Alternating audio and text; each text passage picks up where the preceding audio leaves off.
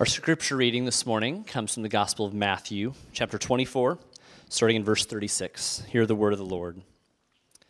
But concerning that day and hour, no one knows, not even the angels of heaven, nor the Son, but the Father only.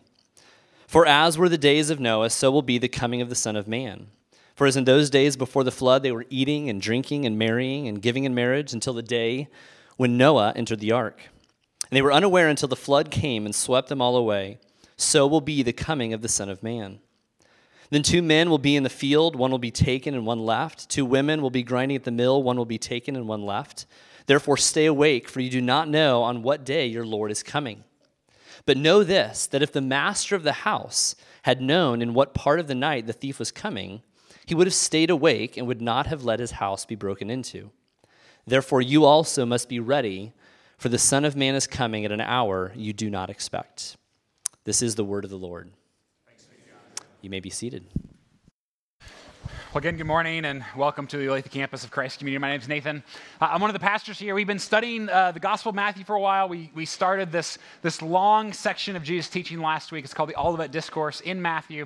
Uh, it's largely about the end of the world, um, which is kind of fun. So uh, let me pray, and we need God's help, and let's ask for it now uh, together as we listen. God, uh, we are so grateful that you have given us your word, um, and we need your help in understanding it.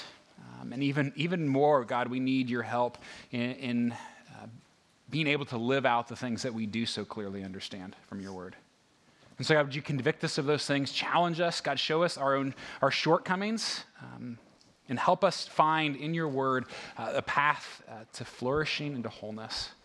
Uh, not just instruction on how best to live, although that's there, but God, uh, wisdom in knowing how uh, to be reconciled with you and to live the, the life that you've called and created us for. We thank you for giving us that. Help us now, we pray, in Christ's name. Amen.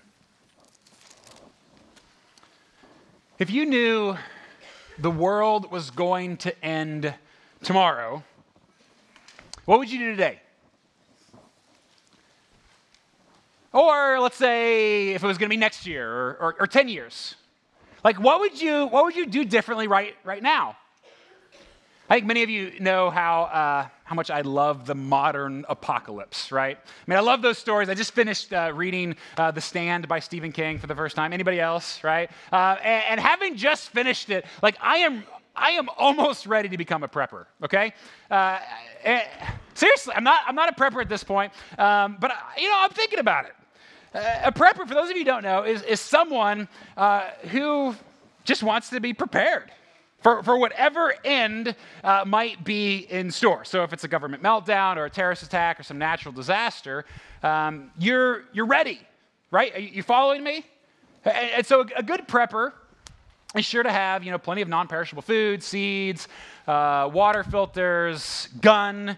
Uh, plenty of ammo, um, and of course, a thorough knowledge of how to take out a zombie just in case, right? Um, that's part of being a prepper.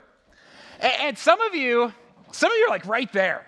Like you're, you're, you either are a prepper or you're thinking about becoming one, um, or you at least want to become really good friends with somebody who is, right? Just in case. And others of you think it's absolutely nuts, right? And, yet, regardless of who you are, I think, I think we all recognize how fragile our world is, don't we? And of course, we, we want to be ready. In fact, if you Google prepper, you find all kinds of good tips.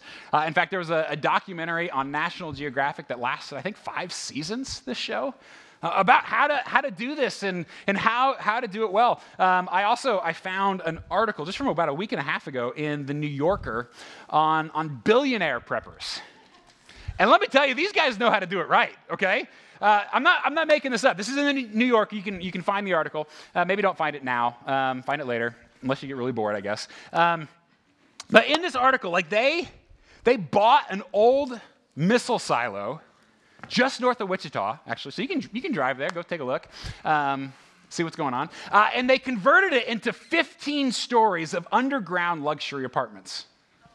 There's 12 units.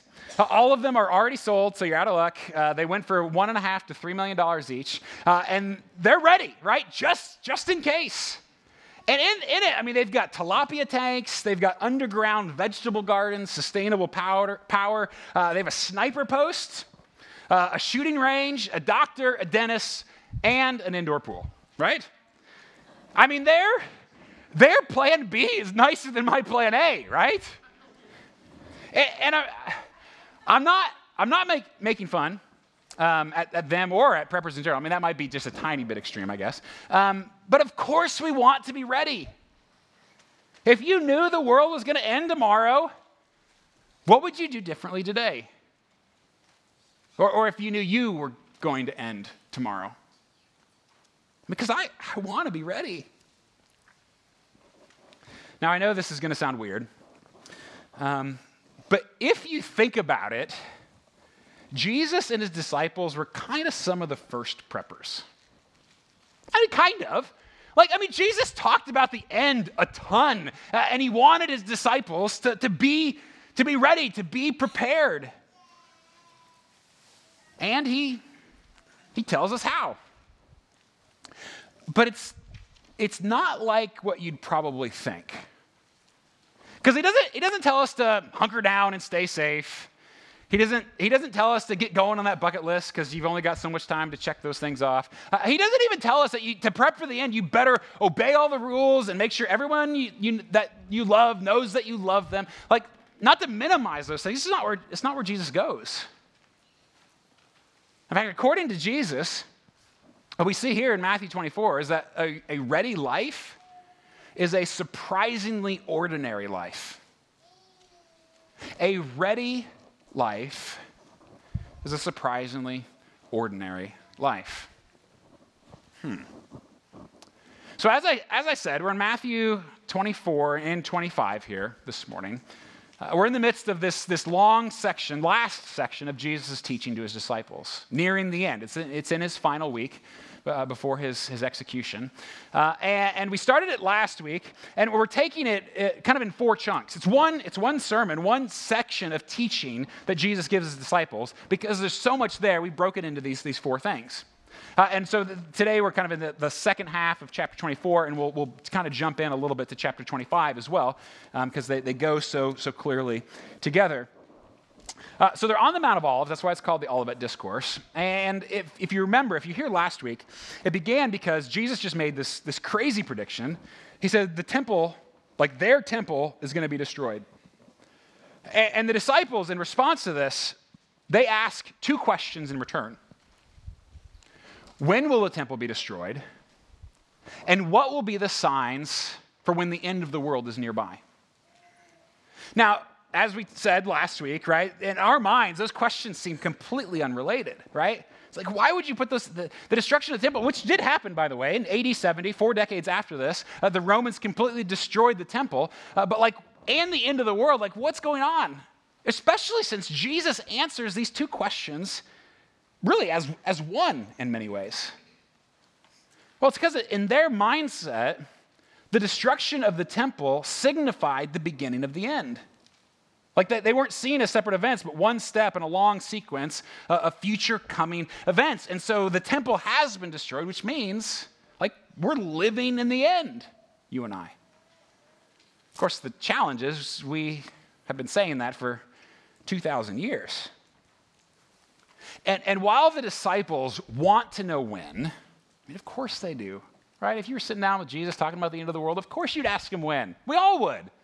But Jesus, like, like he knows that that's their question, but he, he wants nothing to do with it, right? He, he's not going to go down the path of when at all. Everything that he has to say to his disciples and to us, it's not about when, it's about now. It's how do we prep now? And a ready life is a surprisingly ordinary life. Okay, so as we look at this, we just read the first section of this. Uh, it's broken into three sections, this, this next part of the text. Uh, and in these, these three sections, we find three things on, on how to prep for the end of the world. How to prep for the end of the world. Three things. First, first, a ready life plans to be surprised. Which I know, right? That just kind of sounds ridiculous, all right? But you can't miss it. Like Jesus says, you got to be ready. You got to plan for this, but it's going to completely catch you off guard, right? There's a, planning to be surprised that's, that's, going to come along, come along with this. Verse 36, for example, uh, Jesus says, But concerning that day and hour, like of the end, no one knows, not even the angels of heaven, nor the Son, that's Jesus, but the Father only. Like, not even Jesus knows. Like at least, at least while he was on earth. And I know that probably like raises a few questions for some of us, right? I thought Jesus was God. Doesn't he, doesn't he know everything? Um, and yes, yes, I believe, right, that scriptures teach that Jesus, he is God. Uh, and we see in the Gospels that Jesus has divine knowledge, but not, not here. And you see, in, in other places, we, we recognize very quickly that Jesus, like in becoming human, God limited himself. Like he chose to do that. And so he limited himself so he gets hungry. Right? In the Gospels, you see that he gets thirsty, he gets tired. God gets tired or, or feels pain or frustration. Well, this, this is similar to that. that. That God, as he entered into humanity, he limits himself, and this part of knowledge is outside of of his, of his reach. It's mysterious, okay? I know, I'm not going to minimize that, but it's really not the point, okay? Uh, the point is, like what Jesus is getting at here, is like just put the charts away for crying out loud. Like stop trying to predict it. Uh, the, the, the doomsday assumptions, you know, the, the endless predictions. I mean, Christians have been doing this for 2,000 years, and the only thing in common with all the predictions of the end of the world, like so far, uh, is that they're all dead wrong, right? And Jesus, like, Jesus says, like, I don't even know. Do you really think we're going to fare better at figuring it out? Right? Better than the Son of God? No. Right? So, I mean, that's a, he, he completely avoids the conversation about when. And he gets right to the now. Plan to be surprised. Well, how do we do that? Well, here is a very wise and insightful clip to help us.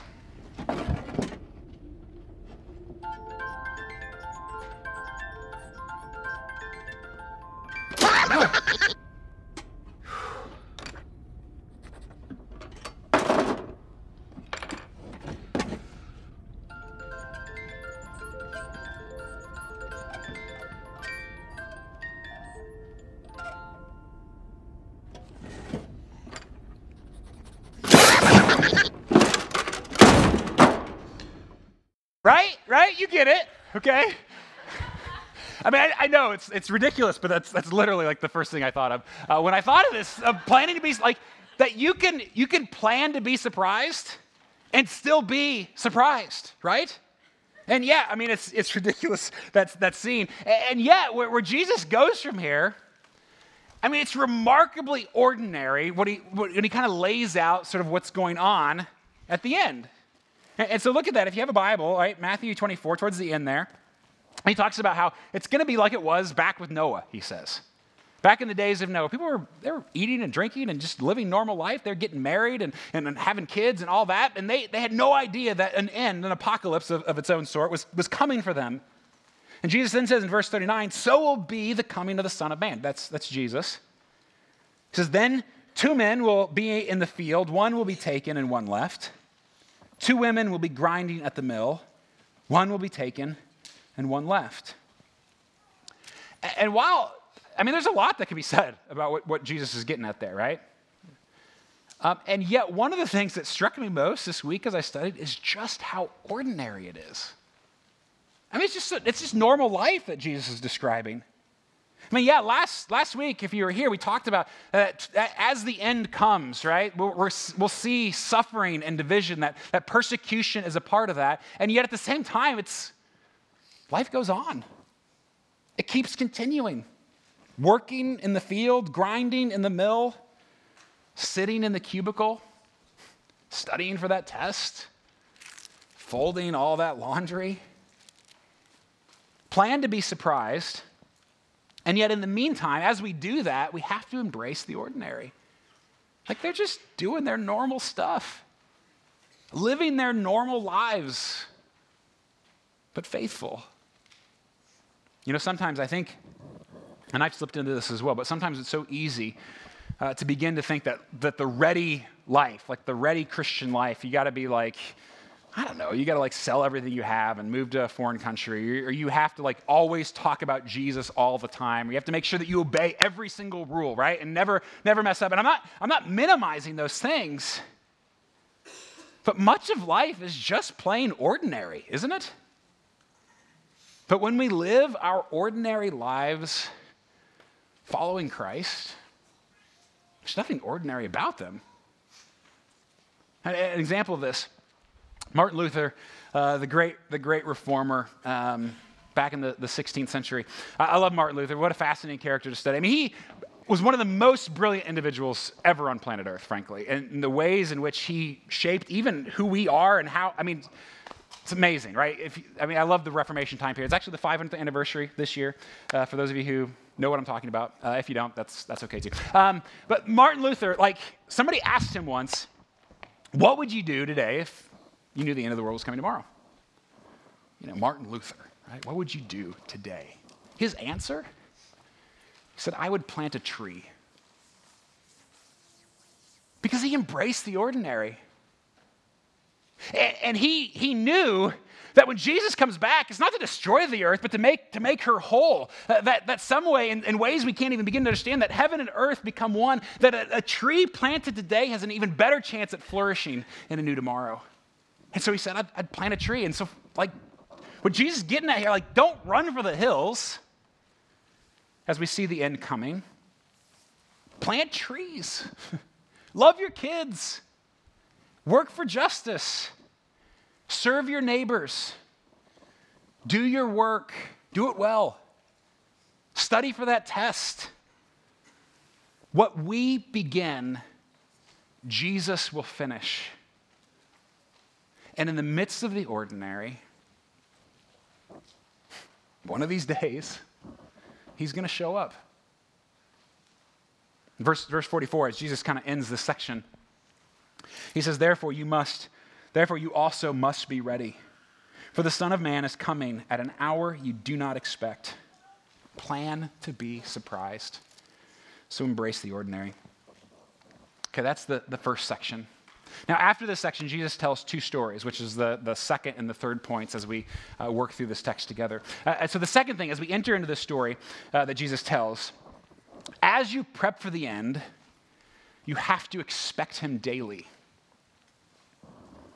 Like, live every day as if this is the day you're going to meet Jesus, like face to face. If you do that, then you'll be ready, he says. Well, that's easy, right? Good grief. But, but look, at, look how he describes it. This is uh, verse 45 now. He tells this story. He says, Who then is the faithful and wise servant, whom the master has set over his household to give them their food at the proper time? Blessed is that servant whom his master will find so doing when he comes. Okay. It's a, it's a little bit maybe confusing, and as Jesus continues, but, but essentially you got a picture like Jesus is saying, imagine like two servants at two different houses.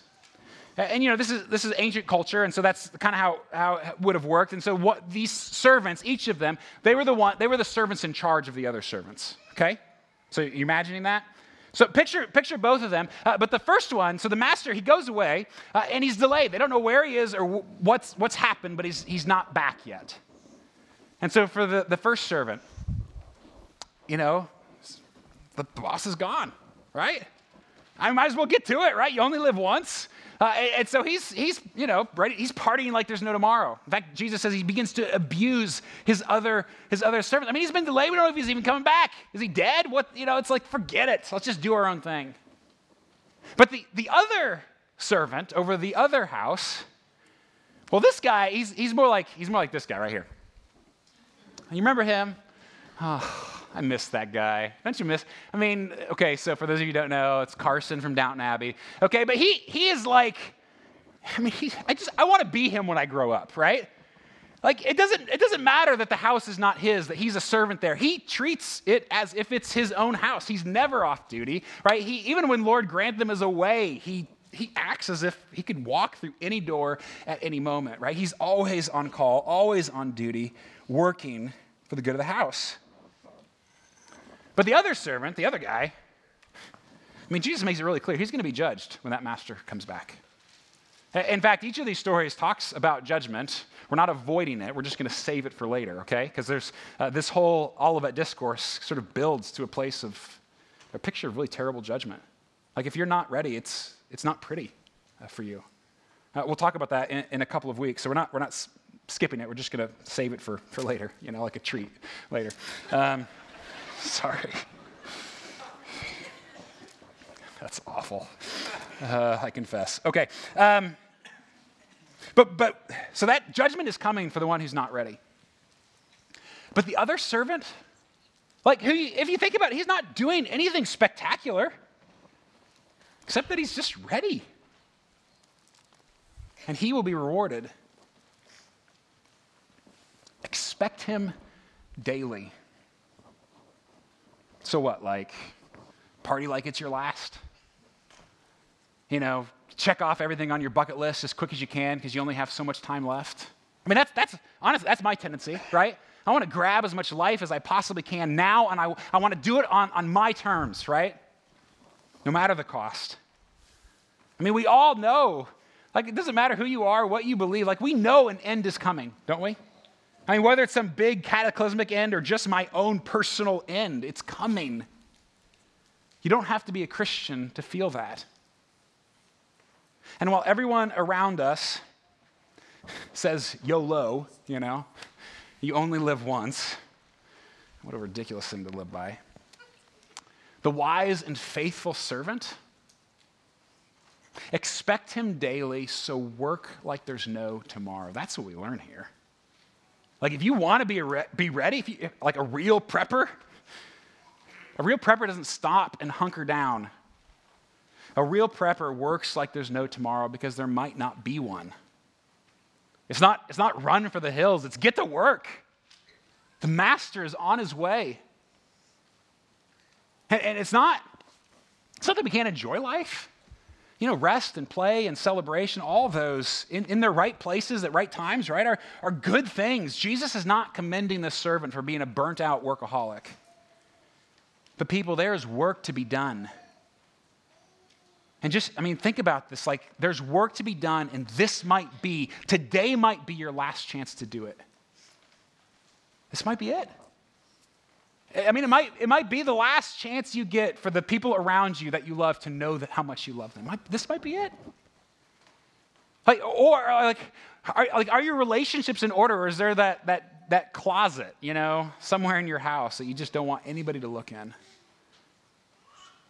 I mean, are we, are we living in this way? Are you serving your clients at work as if it's your last opportunity to care for them? Are, are you pursuing your neighbors? Are, are you caring for the vulnerable as if it's the last chance? Or sharing Jesus? Or even changing diapers to the glory of God? Are we living with the kind of character and diligence that when we finally see him walk through those doors, that we'll actually be glad that he's come. Excited to see him. May I tell you, the older I get, you know, I don't know what it is. The more I just I feel this, right?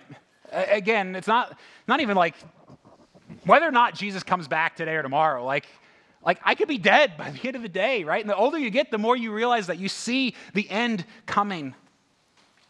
There's a, there's a psalm that I've, I've grabbed onto recently. It's, it haunts me, but I love it. Uh, it's in Psalm 90. The psalmist says, Just read one verse. It says, So teach us to number our days that we may get a heart of wisdom. And basically, what the psalmist is saying, teach me to remember that my death is coming. That with every, every day, every moment, every breath takes me closer to it. And you know when it is already. Help me to live in light of that fact so that, I'm, so that I may be wise now. And we read that and we're like, man, what is this guy's problem, right? I mean, for us in, in, sort of Western culture, we just hate the idea of death so much. Like, we, we will do anything to avoid thinking about it. It's, it's morbid, it's gross, and so we, we refuse to even acknowledge it. But the converse of this psalm is also true that it's only the fool who lives as if it will never end. Like, it's only, only the fool who lives their life as if there isn't an expiration date written somewhere on you, right? It's only the fool. Because it is coming for all of us. Imagine, I mean, I know it sounds ridiculous, but imagine if we actually began each day with something like Jesus, help me to live today as if by, before I go to bed, I'll have met you face to face. Help me, to, help me to go through this day to live every bit of it as if, like, expecting that by the end of this day, I will have met you. I mean, what would that change? Man, change a lot, wouldn't it? My life, yours, the way that we live. Yes, it's an ordinary life, but at the same time, there's nothing ordinary about it, is there? Expect Him daily. So work like there's no tomorrow. All right, one more story that Jesus tells here. Uh, and there's some tension here, and you kind of expect some tension, right, as you talk about the end of the world. And, and so, if you followed it so far, we've said if you want to prep for the end of the world, you have to plan to be surprised. That's the first thing. You have to expect Him daily. And then, third here, and finally, you also have to prepare for the long haul. Do you see the tension? Like, you have to, you have to live actually as if, as if today is your last, but also as if there's a thousand years left. Well, how do we do that, right? Well, at the start of 25, Jesus gives us some hints on how to do that. He tells, he tells another story. Uh, and this, this story is about 10 virgins at a party, which just sounds like a dirty joke. Um, or, or maybe the afterlife of another religion. It's neither of those things. Don't get hung up on that word, okay? It has nothing to do with that word. Uh, it, it, it's just young women, maid, maid, maids, maidens, right? Maid servants, or, or, or bridesmaids is really the idea. It's a wedding party. These are the bridesmaids. And so, and so, culturally, like a bridesmaid was a big deal, right? I mean, similar to today, but in, in different, different capacities. Uh, but a, a, wedding, typically in that culture, uh, the groom and all the, the groomsmen, his friends, would be at the groom's house, uh, and the bride and all the bridesmaids and all, really all the guests for the wedding would be at her house. And, and at some point, uh, the, the groom and his party would make a, a parade to the bride's house where the, the ceremony would take place. And then after the ceremony, they all take a, a, parade like back to the groom's house where the party would be, the celebration. And these people, I mean, they knew how to party, okay? Like these, this was like sun up to way past sundown, they'd be celebrating. And the mark of a bridesmaid in that culture, it's ridiculous to us, but if you understand, like this is a long time and they're making these journeys, right? The, the mark of a bridesmaid was the one who had the lamp because they, they're going to need it later, right, to see where they're going. And so, similar today, like, you know, if you're not wearing the, the overpriced pink puffy gown, um, claiming to be a bridesmaid, like you're an imposter, right? You're a wedding crasher. You don't, you don't fit. Similarly, with the lamp, it was the symbol that you were an official part of this wedding. Well, this particular wedding, Jesus tells us, the groom is late. We don't know why. We don't know where he's been or what he's up to, but he's late. Verse 5. Or delayed, maybe is a better way of saying it. Verse 5 As the bridegroom was delayed, they all became drowsy and slept. But at midnight there was a cry Here is the bridegroom, come out to meet him. And so they've been asleep, right? Because it's, it's late at night now. And, and so they're all, I mean, you just got to picture them. They're, they're all in a tizzy trying to get everything ready and, and find their lamps and get everything organized and ready to go. I mean, they are eager for the celebration to commence. But, Jesus tells us, five of the bridesmaids, the foolish ones, they didn't bring any extra oil. They didn't know that the wait was going to be so long and their lamps burned out. And so they quickly, in the midst of all this hustle, they, they run out to the store in the middle of the night trying to, I guess, I don't know, find a 7 Eleven that sold oil, right? And, and, so they're there, they're there at the store, but these, these wise maidens, on the other hand, the other five, they also didn't know how long they'd have to wait, but they were ready. They knew how to wait, for they had packed a little extra oil. And so the groom comes, and the other five, the foolish ones, they're missing they're late and they don't, they don't get there in time. They, they miss out on the celebration and the party. Only, only those who are ready go in. And so Jesus ends this with verse 13. He says, Watch, therefore, for you know neither the day nor the hour. And as difficult as this story is, just culturally, right, to understand the, the dynamics of what's happening here, it's, it's a strange story that Jesus tells. And yet, I got to tell you, I am so thankful he tells it. Aren't you? Because, man, it feels like he's delayed, doesn't it? Like 2,000 years? Really, Jesus? Like, when is this guy coming back already? I mean, don't, I mean, we, we feel that. I don't, you know the question, you feel, I don't know the answer. I mean, maybe, maybe it's that every day that passes another chance for somebody, right? Another chance, frankly, for all of us. I don't, I don't know why he's delayed. And, and while this story gives us no help in figuring out when, it makes it clear you've got to prepare for the long haul. Yes, expect him daily and work like there's no tomorrow. But you also have to wait like there's no end in sight. Like, wait like it's never going to end, you know? Like sitting in traffic and you can't see the, the end of it, you know? You're just like, well, guess I die here, right? Um, wait like there's no end in sight. I mean, let me give, let me give an example of that. In the early church, this is a really big deal. Like in the first like few years or, or early decades after uh, Jesus' death and resurrection, they really they really struggle with this because I mean, think about it. They had seen Jesus die and buried and come back to life, and they saw him ascend into heaven, right? And all the mystery that that was. And Jesus said, "Hey, I'm going to be back. Like I'll, I'll come." And so they were like, "Man, let's let's let's wait. He's coming." And so, so, some of them like quit their jobs. They stopped getting married. They basically moved to a silo just north of Wichita uh, to wait for Jesus, right? That's what they're doing. And, and the apostles, you can see this in some of the letters, are like, what do you? What's wrong with you? Like, knock it off, they, they say. Yes, we have to live with urgency as if it could be at any moment. But we also have to plan and prepare as if it's millennium more. It doesn't matter. Not as long as you're ready. Which means we live in this, this time between. I mean, it's such a weird place, isn't it? We live with incredible urgency on the one hand, watching the skies, looking for his return, and at the, at the same time with incredible endurance, endless patience, working hard, loving deeply, living well, making sure our oil doesn't run out. We, we wait like there's no end in sight. And man, we're terrible at it, aren't we? I mean, it feels like with every, every year that passes, we humans just become more awful at waiting, at being patient. And we begin to lose hope and think, man, is this really worth it? Is he really, is, I mean, come on, 2,000 years, he's still coming back? And I'm convinced it's one of the reasons why the author of the Hebrews writes these words to the early church and, and to us. As the wait grew longer and longer, I mean, imagine what that was like for them. They thought, they thought it was now. Um, the author of the Hebrews says, Let us hold fast the confession of our hope without wavering. For he who promised is faithful. And let us consider how to stir up one another to love and good works, not neglecting to meet together, as is the habit of some, some, but encouraging one another.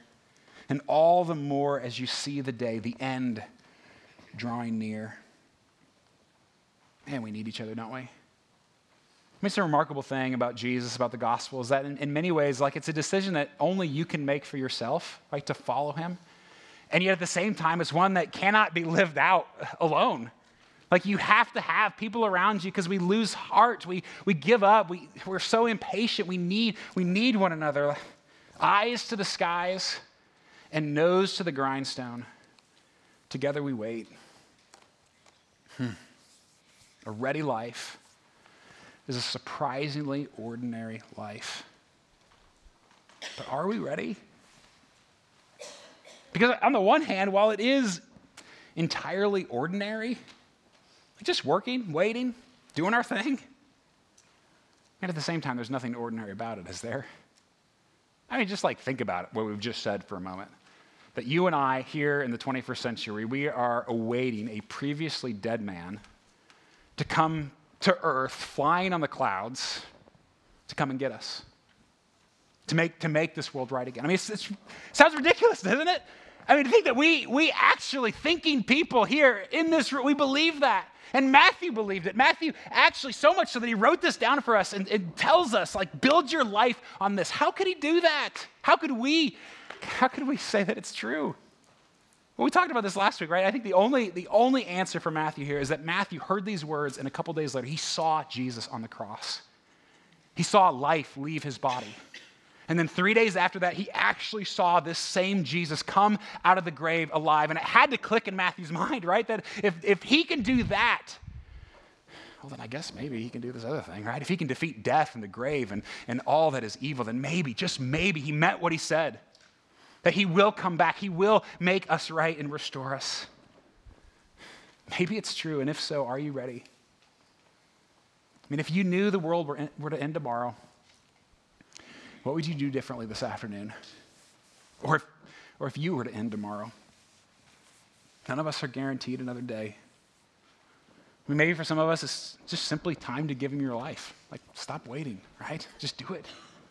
Maybe for others, it's, it's parts of your life or, or things that you've just kept hidden, right? Or they're off limits. You've gone like this to God or to others. Or, or maybe, maybe you just feel God pushing you or, or tugging you in a certain, certain direction.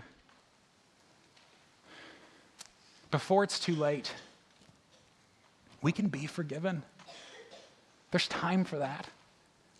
We, we can enter into the process even now of being made whole. There's still time.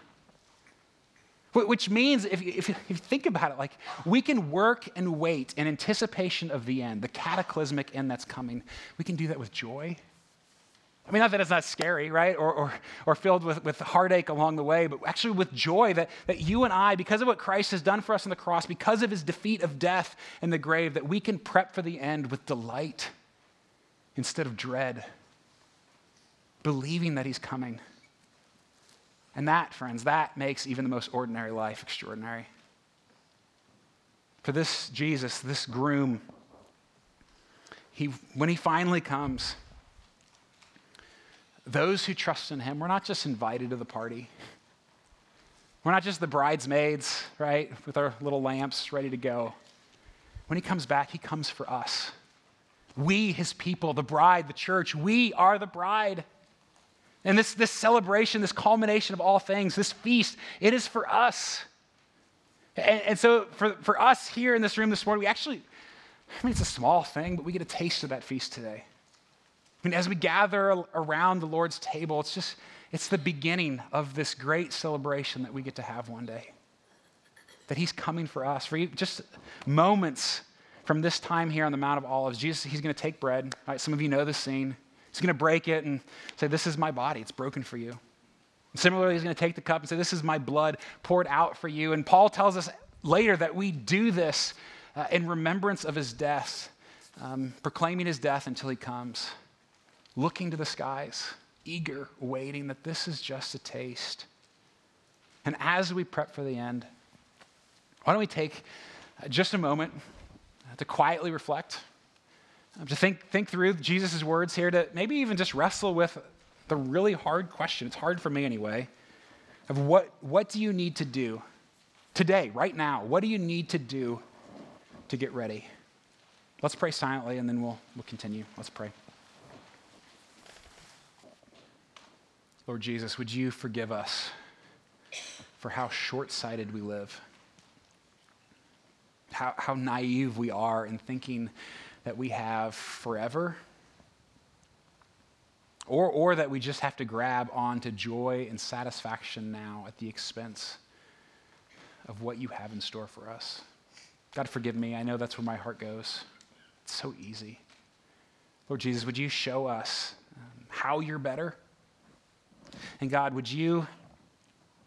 Um, we want to we want to prep for the end, but the reality is we need you to prepare us. Uh, would you do that work in us, through us, and the people around us? Make us ready, Lord Jesus. We need your help.